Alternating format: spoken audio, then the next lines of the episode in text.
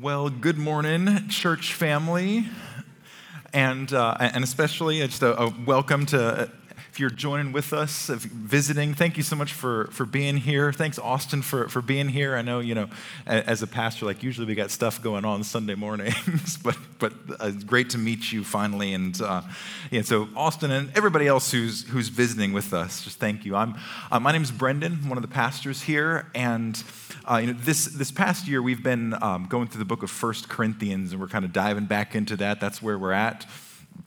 So, so yesterday, uh, yesterday evening, I left my left my windows open because uh, it was so hot and muggy yesterday, and then I came downstairs this morning with the windows open, and it was like nice and brisk and cold inside. Um, my my wife hates it, I'm sure, but I love it because finally it feels like fall. It took a while. Uh, and so the, the, the cool, crisp air this morning reminded me that it is only 69 days until Christmas. I know, yes, Santa's coming. Uh, no, but before Christmas, sorry, we, before Christmas comes Thanksgiving. Um, and, and actually, before that comes Halloween, like I know, like one holiday at a time. But I actually want to talk about Thanksgiving for, for a couple, couple minutes, if, you, if you'll let me. Because uh, I, I love Thanksgiving. Uh, not just because I get to gorge on green bean casserole. You know what? You can leave.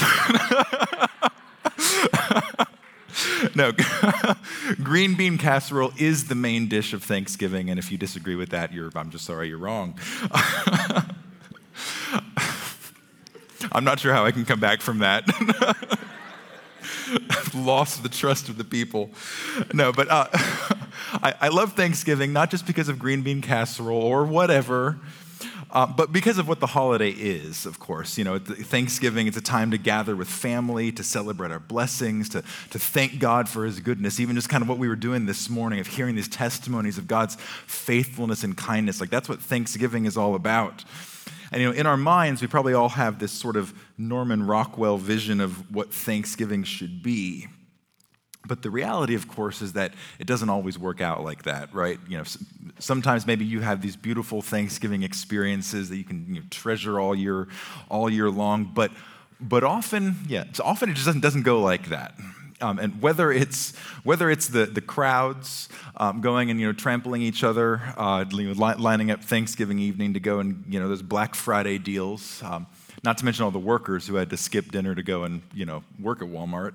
Um, or whether it's if you have, uh, have ever had Thanksgiving like this, where family drama breaks out. Uh, no, but family drama or politics or like whatever, like, you know, that, that all of a sudden Thanksgiving dinner gets heated. Um, Thanksgiving can get ugly and, and you know the divisions and the ugliness in our culture the, the rabid consumerism the, the divisions the strife the family breakdowns it can all kind of seep into what's supposed to be this beautiful special day and just poison it. And you know maybe a lot of us have had that experience. And when that happens we really feel the loss because like this was supposed to be this special day this special moment it's like, yeah, like, okay, like let's save the consumerism and divisions for the other 364 days of the year. Can we just have Thanksgiving? Um, because Thanksgiving, it's supposed to be this day set apart, and when you lose, when it gets poisoned, you feel the loss. And when we come in 1 Corinthians, this next section in 1 Corinthians in chapter 11, that's basically what's happening here. Uh, so Paul has been addressing the, the messes in the Corinthian church for, for this entire letter. And boy, the Corinthian church is a hot mess. Uh, you know, so far we've seen we've seen divisions in the church. We've seen people following their favorite leader, kind of puffing up their spiritual credentials, them using doctrine as weapons against each other. We've seen pride and selfishness. We've seen how you know, in this church sexual immorality wasn't just tolerated; it was celebrated. People in the church were suing each other. It was like a whole a whole lot of mess. But when we get to chapter 11, um, this, this particular mess, at least for me, this, this, this one really just takes the cake. Um, the church's celebration of communion, the Lord's Supper, had just gone completely off the rails. And Paul steps in to, to address what's going on in this church. And what we're going to see is some of the same themes that he has been hammering the whole letter are going to come up again here. First, so if you have if you have a Bible, uh, you can open up to 1 Corinthians chapter 11. We're, we're going to put up on the screen, starting in verse 17. Paul kind of addresses, he's like, hey guys, we got to talk about this now. Here's, here's what he says Paul says, in the, but in the following instructions, I do not commend you. It's like, it's like bad, you're, you're putting you in timeout for this, because when you come together, it is not for the better, but for the worse. For in the first place, when you come together as a church, I hear that there are divisions among you. And I believe it in part, for there must be factions among you in order that those who are genuine may be recognized.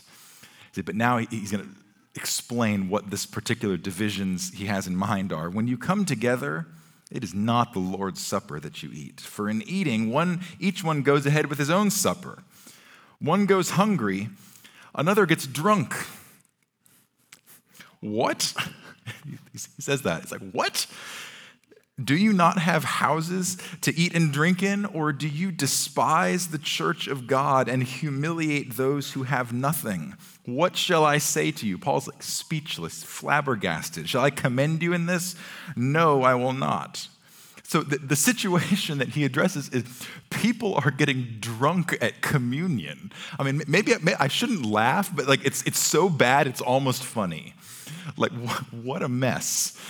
Uh, like, can, can, you, can you imagine? It's like we passed around the communion wine and church got crazy this week. um, and this is maybe why we use grape juice. Is this, you know, crisis averted? We use grape juice here.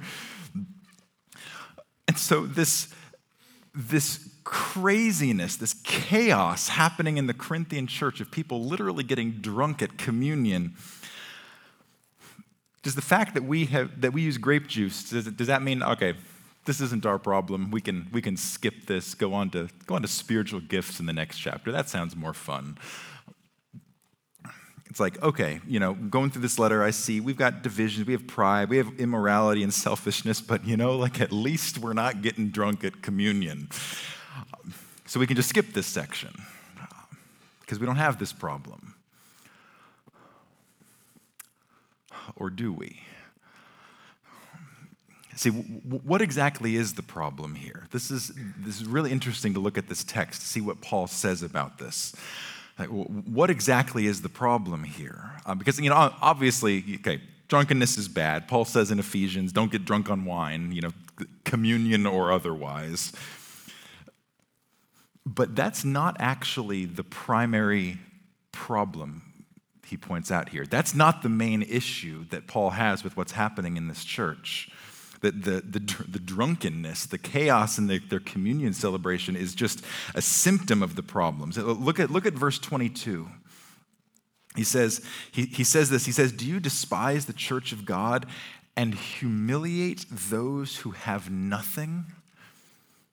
Here's the issue he puts his, his finger on that, that might seem strange to us and because of how we do church and how we do communion, but we're going to unpack this to understand. See, Paul sees in the, in the Corinthians communion chaos, he sees in their church the divisions of rich and poor. So prevalent in the Corinthian society, so prevalent in ours, and he sees these divisions poisoning this sacred meal. And so, to, to understand Paul's rebuke here of why he has such a problem with this, uh, we have to understand how the early church functioned. What, what, a, typical, what a typical gathering of the Corinthian church would look like. Because, you know, they didn't have buildings like this, they didn't have, you know, auditorium seating and, and, and air conditioning. They, they met in people's homes. Um, it was usually, usually the church would meet in the home of a wealthy believer who, you know, like had the space to host everybody.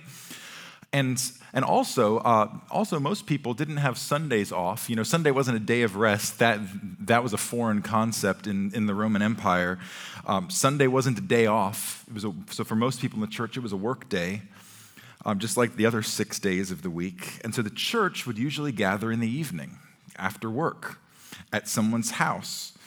And the celebration of the Lord's Supper, what, what we do with our with with these little things, which, by the way, we are going to celebrate communion today. If you, if you missed this on the way in, you can, you, you can get one, um, and we'll have ushers back there later. Um, so the celebration of the Lord's Supper for them was actually supper. It was dinner time. Uh, the church ga- and the church would gather uh, in, you know, in someone's home for this sacred holy meal instituted by Jesus himself, and it would be followed with the singing and preaching and encouragement, and, and that was church. That was church. And so, you know, pr- probably for us, the, the closest modern picture we would have would be something like our small groups. You know, George was just saying how, how this month, you know, is small group open house. We really want to see everyone in this church connected into small groups. Uh, and so we're encouraging people, you know, this month to get out and visit small groups, find one that's a good fit, because that, that picture of, of gathering in someone's home maybe share a meal, fellowship, encouragement, Bible study. That, that, that's not that different from what church looked like in the first century. And, you know, by the way, that, that's not to say that our Sunday morning way of doing church is bad.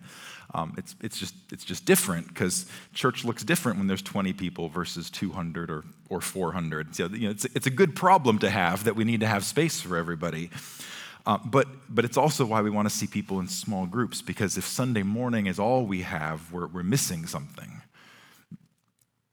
And so, so that's the context of what church looked like in the first century. And, and that helps us understand the problem that Paul is addressing. Uh, listen to this. This is kind of a long paragraph. Kind of have it up here on the screen from Craig Blomberg. Uh, this is his commentary on 1 Corinthians. He, he unpacks what was going on here a little bit. He says, once again, Paul refers to divisions, that in verse 18 he talks about divisions, but here he's not thinking of the rival parties that separate various congregations like he was earlier in the book. Says, but now Paul's talking about the gulf between rich and poor within a given house church the minority of well to do believers, including the major financial supporters, those, those rich uncles, the, the major financial supporters and owners of the homes in which believers met, they would have their leisure time and resources to arrive earlier and bring larger quantities and finer food than the rest of the congregation. Following the practice of hosting festive gatherings in ancient Corinth, they would have quickly filled the small private dining room and latecomers, you know, the majority who probably had to finish work before coming on Saturday or Sunday evening, there was, no, as of yet, no legalized day off in the Roman Empire. Latecomers would be seated separately in the adjacent atrium or courtyard. Those who could not afford to bring a full meal or a very good one did not have the opportunity to share with the rest in the way that Christian unity demanded. And so, what was happening was whether it was through intentional prejudice or unintentional, just callous selfishness, whether it was unintentional or intentional, what was happening was that the social and economic and racial divisions present in the Corinthian culture were shaping the Corinthian church and that was poisoning their celebration. What was meant to be a celebration of their unity in Christ was, in fact, further dividing them. And the rich people with the seats up front in the dining room, feasting and celebrating and getting drunk, while everyone else in the church scrounging for scraps. And R. Kent Hughes, in his commentary on 1 Corinthians, he writes this. He says, Paul, eh, when we're talking about communion here, he says, Paul isn't so much interested in the communion elements, the bread and the wine, the distribution. He says, this is a social justice issue here. This is marked social stratification. The irony here is that the very thing that was supposed to ground their unity, the sign and seal of Christ's work, had become the place where their divisions were expressed. The thing that was supposed to eradicate their divisions was exacerbating them. Rather than reflecting the self giving love of Christ, they were accumulating for themselves. And he, and, and he finishes, he says this He says, They have twisted the sacrament from being about Christ's accomplishment to being a sacrament of their own accomplishments. It no longer reflects their need, it reflects their prominence and importance. Oh, the Corinthian church getting it so backwards. And the meal of the unity of God's people, celebrating Christ's accomplishment, was becoming yet just another way for the rich to flaunt their wealth and enjoy their lives, and everyone else in the church suffered for it. And so this, this is the real tragedy of the Corinthian communion chaos. More than just the ridiculous spectacle of people getting drunk on the communion wine. It was the, these, the importation of cultural divisions into the church that was creating haves and have nots. It was creating hoarding and exclusion. It's, it really, it's, it's that, that Thanksgiving feast marred by family squabbles, this breaking of this, what was supposed to be beautiful and sacred, turned ugly because of divisions. And in the church family, that's not how it's supposed to be. In a community truly shaped by Jesus' self giving love, there are no haves and have nots. There are no second class citizens in Jesus' kingdom. There are no, okay, you sit up here, and you sit in the back. Nobody gets leftovers at this feast. Nobody gets scraps of grace at this cross. And so, this is the tragedy of Corinth. It's that in how they had turned this celebration inside out, they had turned the gospel itself inside out and rendered it unrecognizable. And so you see, so Paul, in, in his flabbergasted speechlessness of saying, What, what am I going to do with you, Corinthians? See, Paul views that issue of this social stratification and prejudicial division in the church, he views that as a fundamental gospel issue because they are contradicting the gospel. So the church's practice contradicted what the church preached. It was gospel doctrine denied by this church's gospelless culture. And that so when, when I say, oh, is, is this our problem? I'm going to say yes and no. Because on one hand, no, which we just saw today, testimony after testimony of God's kindness and love expressed through this body. Church, you, you do the opposite of this really well. You care for one another. You love one another. You serve one another. As, as Karen said, I, I wrote this down when Jesus shows up, he looks like the church. You do this really well. And yet, I think it's good for us to look at this text and look at this problem the Corinthians had because this, this issue of gospel doctrine being denied by a gospelless church culture is really easy to do. So easy. See, all I have to do, if I want to be like Corinth, all I got to do is insist on my privileges instead of yielding my place. All I have to do is fight for my rights instead of laying them down. All I have to do is look out for number one instead of considering others to be more significant. And in doing so, I have denied with my life what I preach with my lips. It's so easy to do. So easy. And so, what Paul does for, for the Corinthians and, and for us is he, he takes us by the hand and he leads us back to the heart of the matter.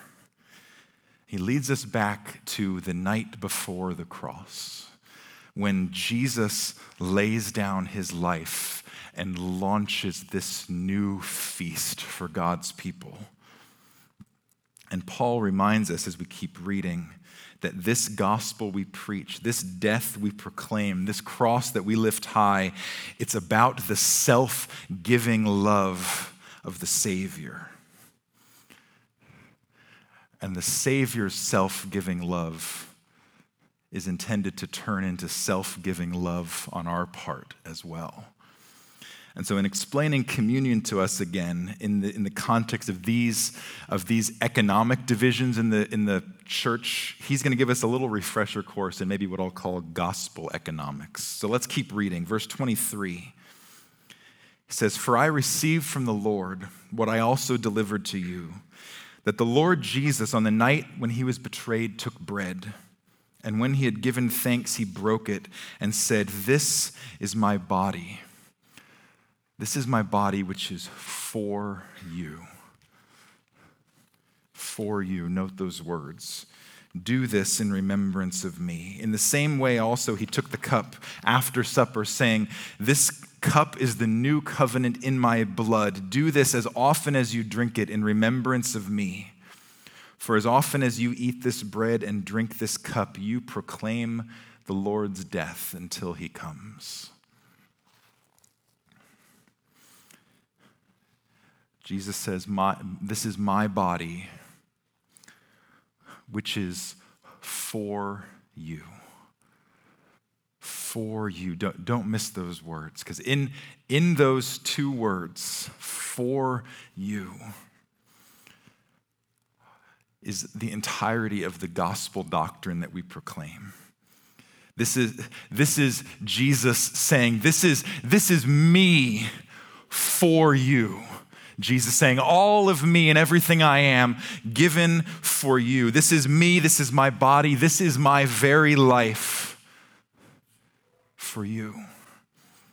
See, he broke this bread on that Thursday night, and then he was broken on Friday as he stood in the place of sinners, as he took our sin, as he took our punishment on the cross. Nails pierced his hands and feet, a spear rent his side, and he, as Isaiah 53 says, was crushed for our iniquities. He was pierced for our transgressions. The punishment that should have fallen on us fell on him, brings us peace by his wounds. We are healed his body for you. And he raised that cup on Thursday night. The cup of, he said, This is the new covenant in my blood, the new covenant, a new way of access to God with new forgiveness and new mercy and new grace. And he raised that cup on Thursday, and on Friday, he drank the cup of wrath, the cup of judgment against my sins. It was his blood poured out for the forgiveness of many. It's Jesus saying, It's me for you. The perfect Savior offering himself as the perfect substitute. And this, this is love. Oh, church, this, this, this is love. 1 John 4 says it this way He says, In this is love, not that we loved God, but that, because you know, we don't, not as we should. Not that we loved God, but that He loved us and sent His Son to be the propitiation, big word there, it means the wrath absorbing sacrifice, the one who stands in our place and says, Me instead of you.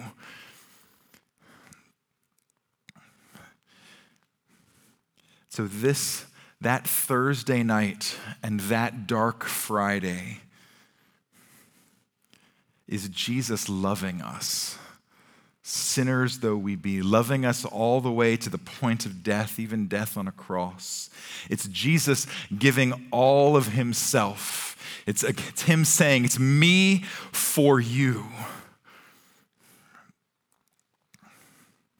This is the death that our bread and our cup proclaim. This is the death, this is the death that our lives should proclaim. Because this gospel of Jesus saying, Me for you, is meant to shape us into a community where we say that to each other, where we say to one another, All of me for you. This is what it means to be the body of Christ. It's for us to start acting like his hands and his feet, like the stories, the testimonies that we heard today. It's where we say to one another, I'm here for you. That's what 1 John 4 there says, right? It says, This is love that God loved us, sent his Son to be the propitiation for our sins. Beloved, if God so loved us, we also ought to love one another.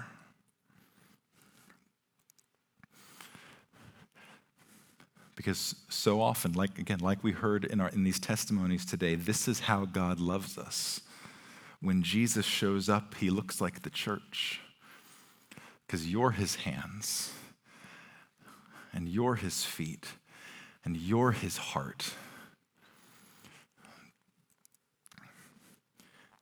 And so Paul reminds us of that Thursday night, that gospel foundation, that love, the, the beating heart of what this Sunday celebration is to be all about. And then now Paul moves us from a reminder of that, reminder of those gospel economics, that this is a self giving love, a me for you kind of love. And now he prompts us to reflect on that prompts us to reflect on that. Verse 27, he says, he says, Whoever therefore eats the bread or drinks the cup of the Lord in an unworthy manner will be guilty concerning the body and blood of the Lord. And remember, this, so this church with this, with having this completely mixed up and backwards, he's got some strong words for them. I, I, I think by God's grace, we're in a much better place. Like I, like I said, we get so many things right here. And so let maybe some of the sober warnings here cause us to reflect with thankfulness on God's kindness to this church. But he says, he says, whoever, whoever Corinth drinks, drinks and eats unworthily is guilty concerning this body and blood. What, what does that mean? What does that because when he says when he says an unworthy manner, he doesn't mean someone who doesn't deserve this bread and cup. Because the reality is we're all unworthy. Right? Like that's the whole point. The, the whole point is that we are unworthy. That's why there was a body broken. That's why there was blood shed. That's why Jesus gives himself in our place because we are unworthy. The only people invited to this table are unworthy people. Unworthiness, in fact, is the very thing that qualifies us for grace. It's the only thing that qualifies us for grace. It's the only thing that we can bring. The only thing we can bring to commend ourselves to God is need. And saying, I am unworthy. That's the only thing that gets us in the door. So, what does Paul mean when he says, don't eat or drink in an unworthy manner? He means this. He means, don't eat or drink in a way that is out of step with this great and wonderful grace. Which means, I think, that the way to eat or drink unworthily is to pretend that you are worthy, to get it into your mind somehow that you're better. That, Paul is saying, is what disqualifies you. And that's because that's what the rich Corinthians were doing, right? Wittingly or unwittingly, they were proclaiming an anti gospel with their feasts, an anti gospel that said, We are worthy, we are important, we are better, come and celebrate us. And Paul is saying, Don't do that.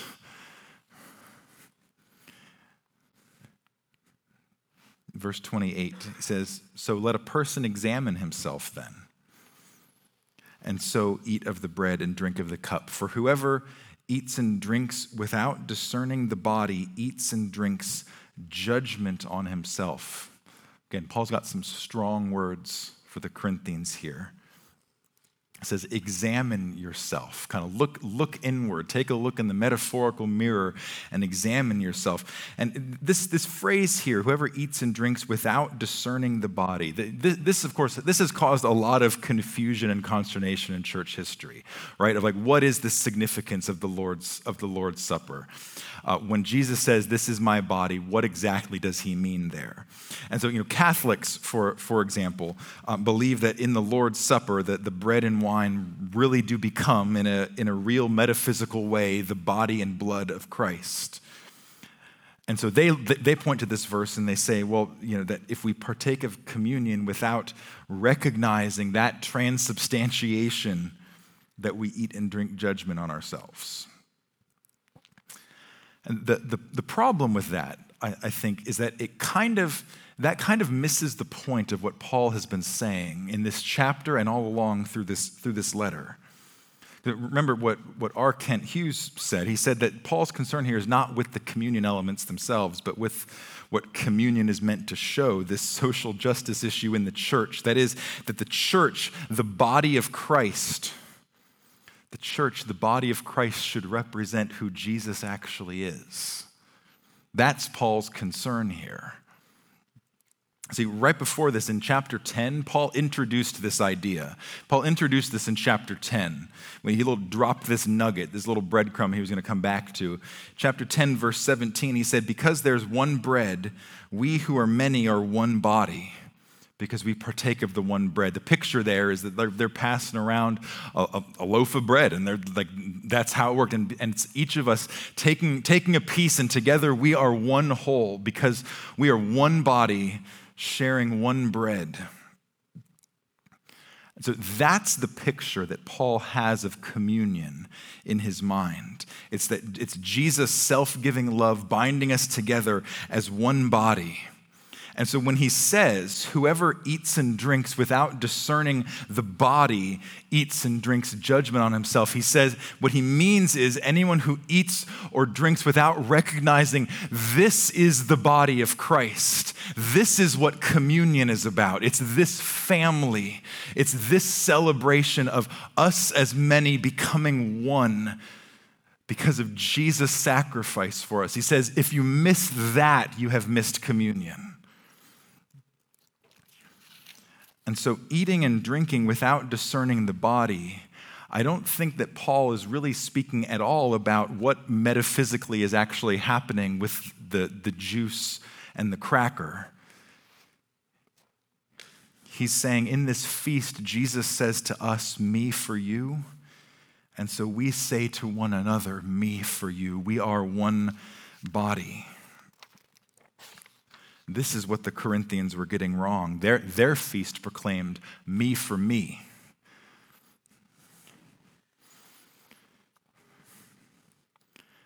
And so, what Paul is saying is anyone who eats or drinks without linking arms with their brother and sisters in Christ as one family, as one body, contradicts the very meaning of the Lord's Supper.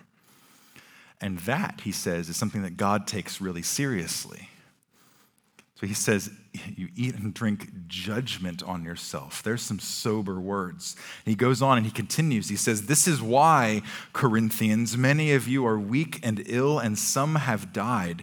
He says, like, that, that God's hand of discipline is heavy on this church. This is why things are going poorly for you, because you are so scorning the very nature of what it means to be one body in Christ. Says, if we really judged ourselves truly, if we really looked in that mirror and reflected on our hearts, then we wouldn't be judged. And he says this in verse 32, a little word, this is actually a little word of comfort. He says, But when we are judged by the Lord, we are disciplined so that we may not be condemned along with the world. So Paul is not talking about here judgment as in like the wrath of God on sinners because that was taken away from you, child of God, on the cross. What he's talking about is God's fatherly discipline, of God saying, I love you too much for you to continue in this sin.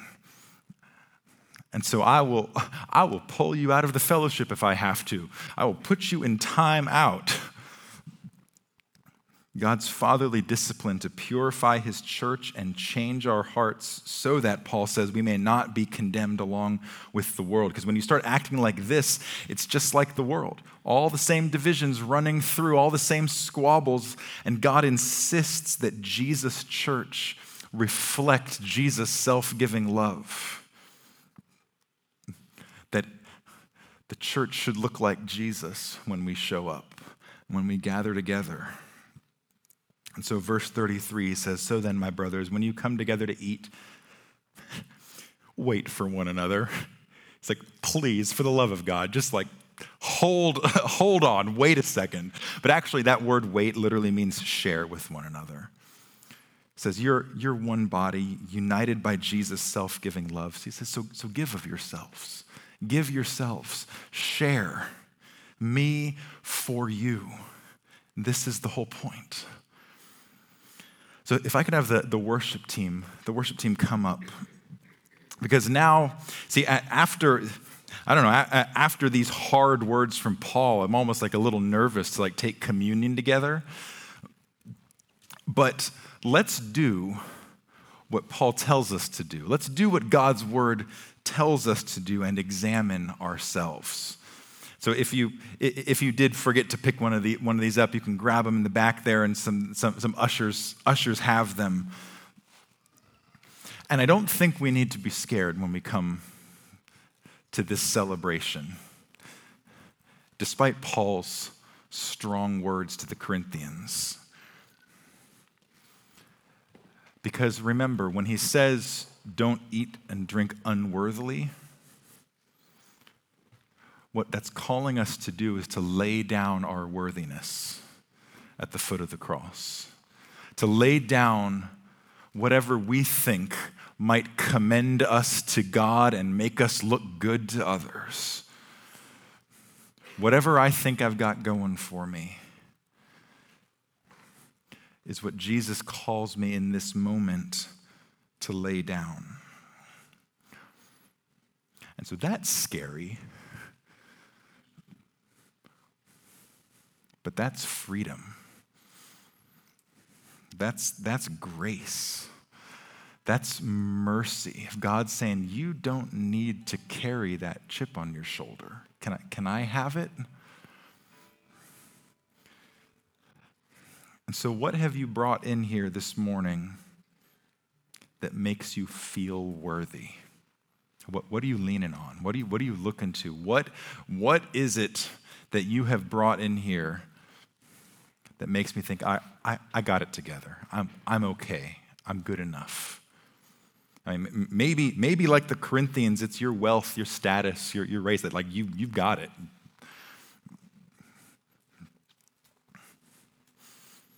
Your political affiliation. There's one of those cultural divisions that we bring in. Maybe it's your track record that you have brought in here an impeccable track record. You have checked all the boxes you have done all the spiritual things. You, you, got it, you got your life together. Maybe you have brought in just the fact that you're here this morning. You're like, hey, well, I came to church. That's got to give me at least some brownie points in God's book, right? No, there, there, are no, there are no brownie points to be earned in God's book. Jesus paid it all. Maybe you're here and you're just like, well, at least, i at least I'm better than that person sitting in front of me.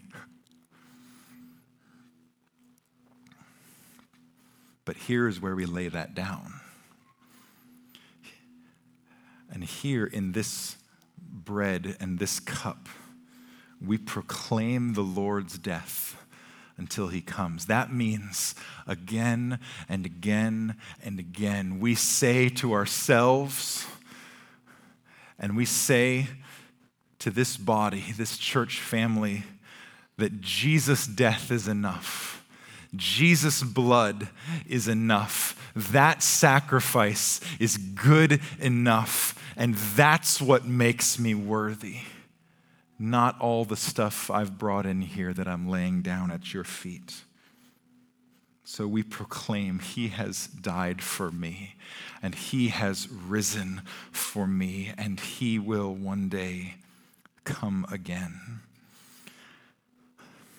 So let's do this. Let's stand. Let's stand together.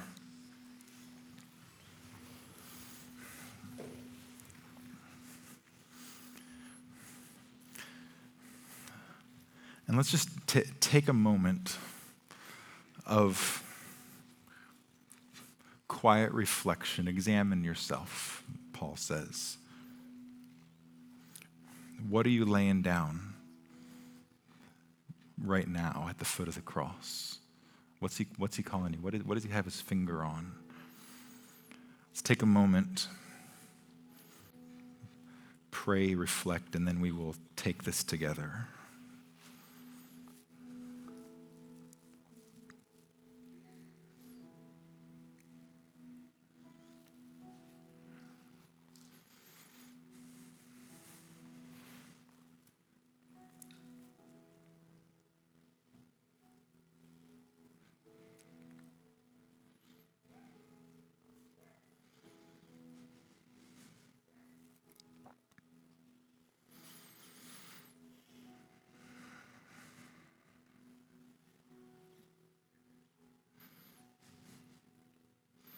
Jesus, we, we come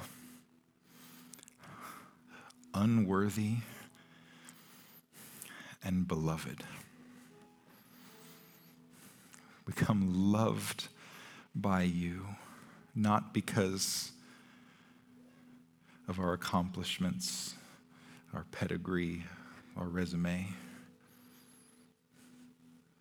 become loved by you because of grace. Lord, this is a hard pill for proud people like us to swallow. But here we are, Lord, in need of grace, maybe even in need of grace to believe that. And so here we are in need, which is what you have told us is the only thing we can bring to this table. And so, Lord, help us by your grace to lay down the things that we try to prop up our own sense of self worth with. Lord, we lay them down at the foot of the cross. Lord, and we take it in, in their place. Body broken and blood shed. And we say, Lord, with faith, we say that's enough. Because Jesus, you are enough.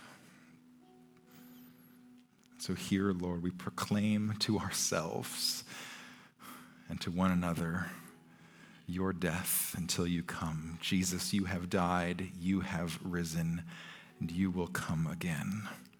Church, let's take together the bread broken for us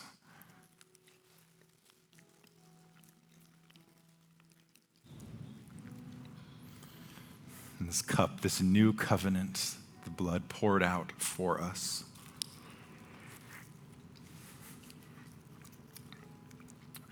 And now, church, let's, let's sing. This is a feast. This is a celebration. This is thanksgiving. Let's come to the altar. The Father's arms are open wide, and church, we are loved. So let's sing.